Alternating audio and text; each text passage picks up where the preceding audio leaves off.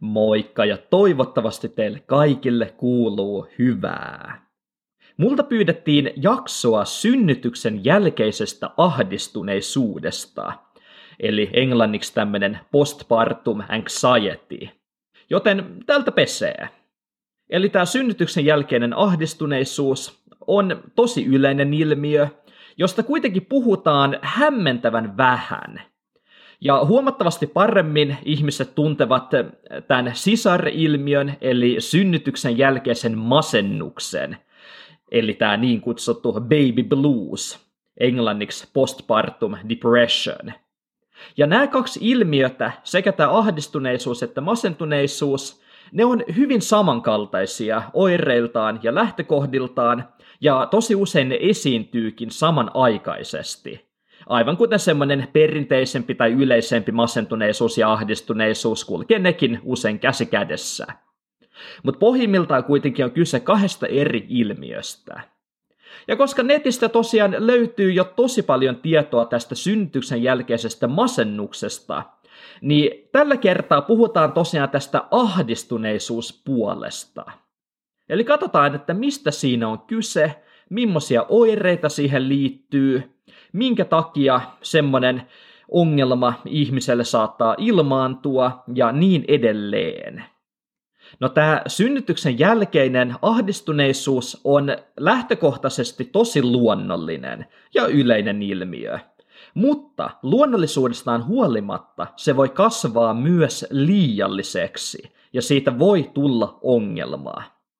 Eli tämä synnytyksen jälkeinen ahdistuneisuus on ahdistuneisuutta, joka liittyy uuteen elämäntilanteeseen ja siihen sopeutumiseen. Eli lapsen tulo perheeseen, sehän on suuri, elämään mullistava tapahtuma, joka muuttaa monia asioita. Meidän arki ja ajankäyttö muuttuu, rutiinit muuttuvat ja jopa arvot ja elämänkatsomus saattavat muuttua.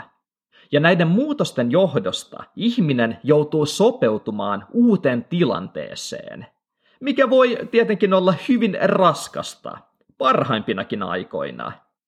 Mutta tämä vauva-aika taas on usein jo itsessään tosi haastavaa, koska vanhemmat ovat usein väsyneitä ja uutta opittavaa on tosi paljon. Eli tämmöisessä tilanteessa ahdistuneisuus on sinänsä aivan asiaan kuuluvaa, tosi ymmärrettävää, tosi luonnollista.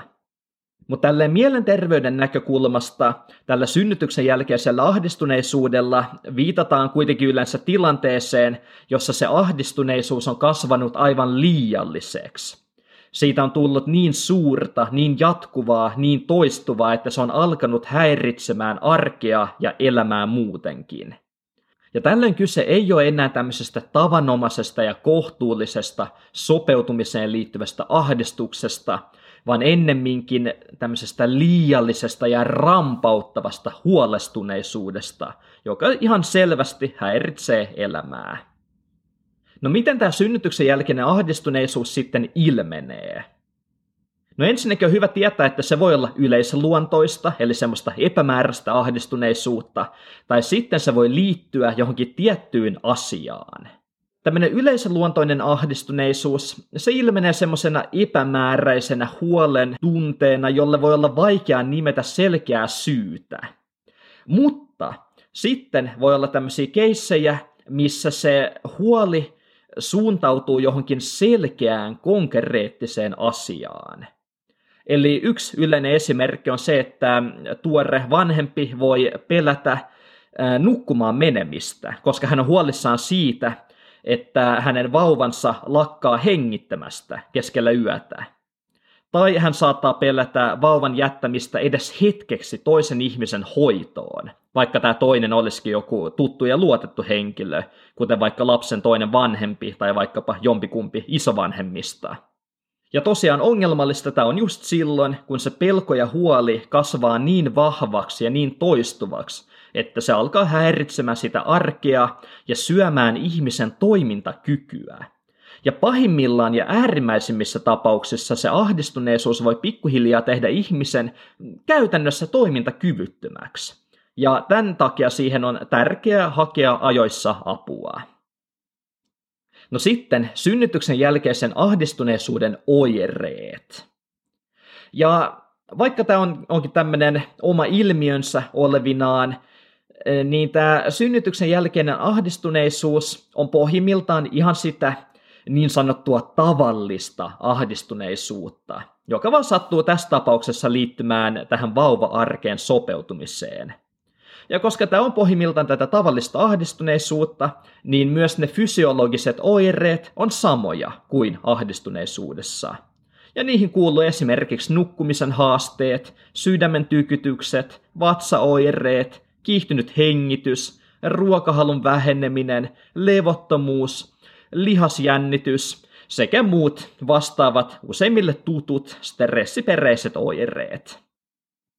Sitten taas jos puhutaan tunnetason oireista, niin niitä on esimerkiksi huoli- ja katastrofiajattelu, eli ihminen ajattelee tämmöisiä pahimpia mahdollisia skenaarioita, mitä voi tapahtua.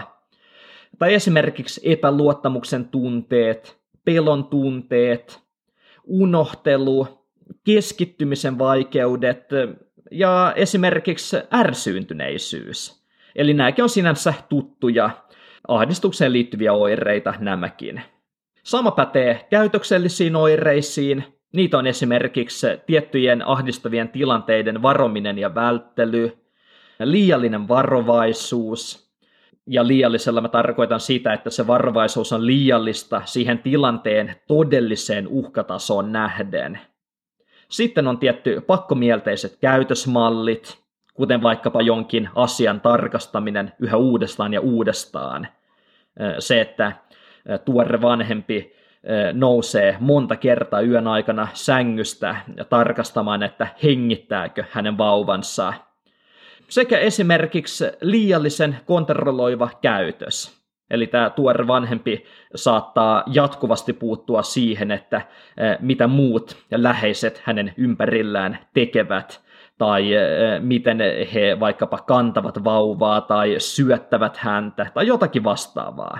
Eli tämmöinen ahdistuneisuuteen usein muutenkin liittyvä liiallinen kontrollointi.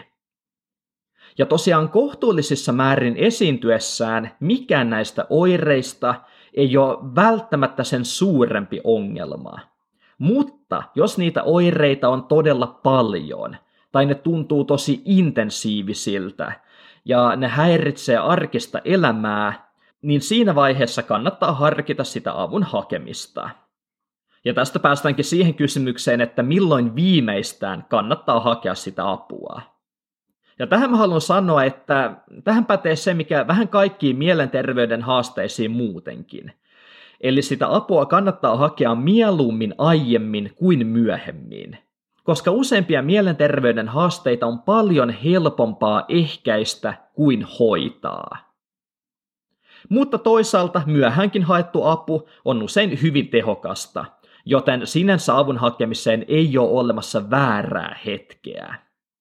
Mutta erityisesti kannattaa kuitenkin tarkkailla seuraavia asioita – jotka toimii viimeistään semmoisina konkreettisina merkkeinä siitä, että nytten sitä apua kannattaa alkaa pikkuhiljaa hakemaan.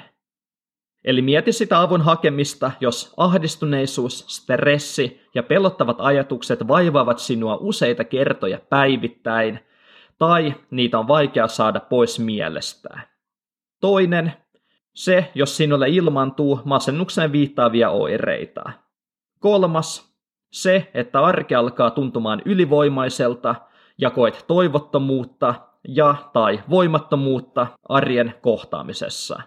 Neljäs, se, että havaitset, että ahdistuneisuus ja siihen liittyvät oireet ovat selvästi lisääntymään päin.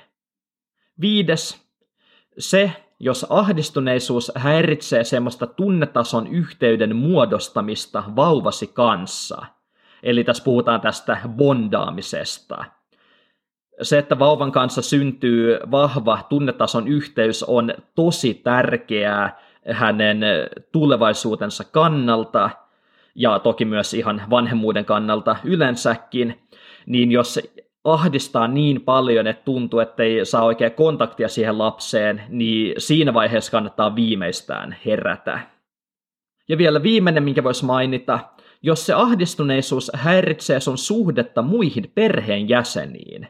Eli ahdistuneisuudessa on tosiaan tämä riski, että ihmisestä tulee niin varovainen tai pelokas tai ärsyyntynyt tai semmoinen helposti suuttuva, että hänen suhteensa muihin perheenjäseniin kärsii, mikä on jo itsessään tietty huono, mutta se on erityisen vaarallista just vauva-aikana, jolloin tarvitsee tosi paljon sitä muiden perheenjäsenten tukea.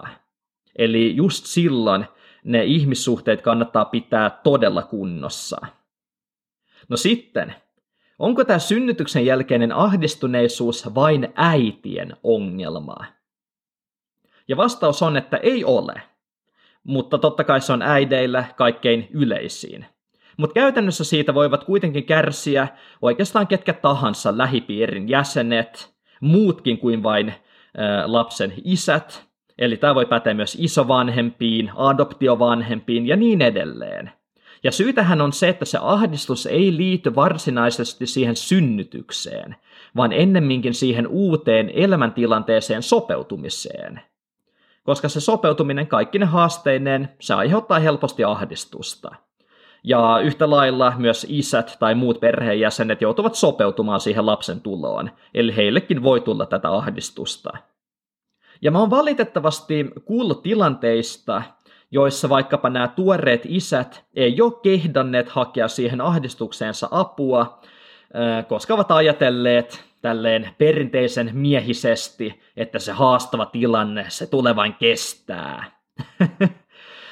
Eli se avun hakeminen on saatettu kokea pikkumaiseksi esimerkiksi, koska ollaan ajateltu, että vauvan äidille on joka tapauksessa vaikeampaa ja sitä omaa ahdistusta ei ole sit haluttu tuoda sen vuoksi mitenkään sen kummemmin esiin. Ei ole haluttu olla vaivaksi.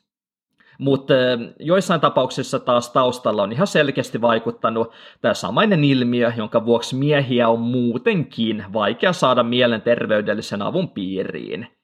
Eli moni edelleen pelkää sen avun hakemisen olevan jollakin tavalla epämiehekästä. Mutta itse mä henkilökohtaisesti, vähän tälle ilkeästikin ajattelen, että epämiehekästä on pikemminkin se omien haasteiden salaaminen ja hoitamatta jättäminen, koska se on verrannollista ongelmalta piiloutumiseen. Kun taas miehekästä on ehkä kohdata se ongelma suoraselkäisesti ja hoitaa itsensä kuntoon, jos jotakin hoidettavaa on – koska sen jälkeen pystyy miehenä taas olemaan paremmin oman perheensä tukena. Mutta joo, tämmönen setti. Eli joka tapauksessa siis se avun hakeminen kannattaa, ja se kannattaa tehdä mieluummin aiemmin kuin myöhemmin. Se on tässä varmaan se keskeisin juttu, niin kuin mielenterveydestä puhuttaessa pitää aina muistaa mainita, koska jotenkin se on tosi monelle ihmiselle edelleen ihan hirveä mörkö se avun piiriin hakeutuminen. Mutta tosiaan, tämmönen setti tällä kertaa. Kiitos tosi paljon, että kuuntelit. Mä toivotan teille kaikille todella paljon tsemppiä kaikkeen, mitä ikinä ottekaan tekemässä. Muistakaa, te olette loistavia tyyppejä, teillä on paljon annettavaa tälle maailmalle. Ja me nähdään taas seuraavassa lähetyksessä. Se on moi moi!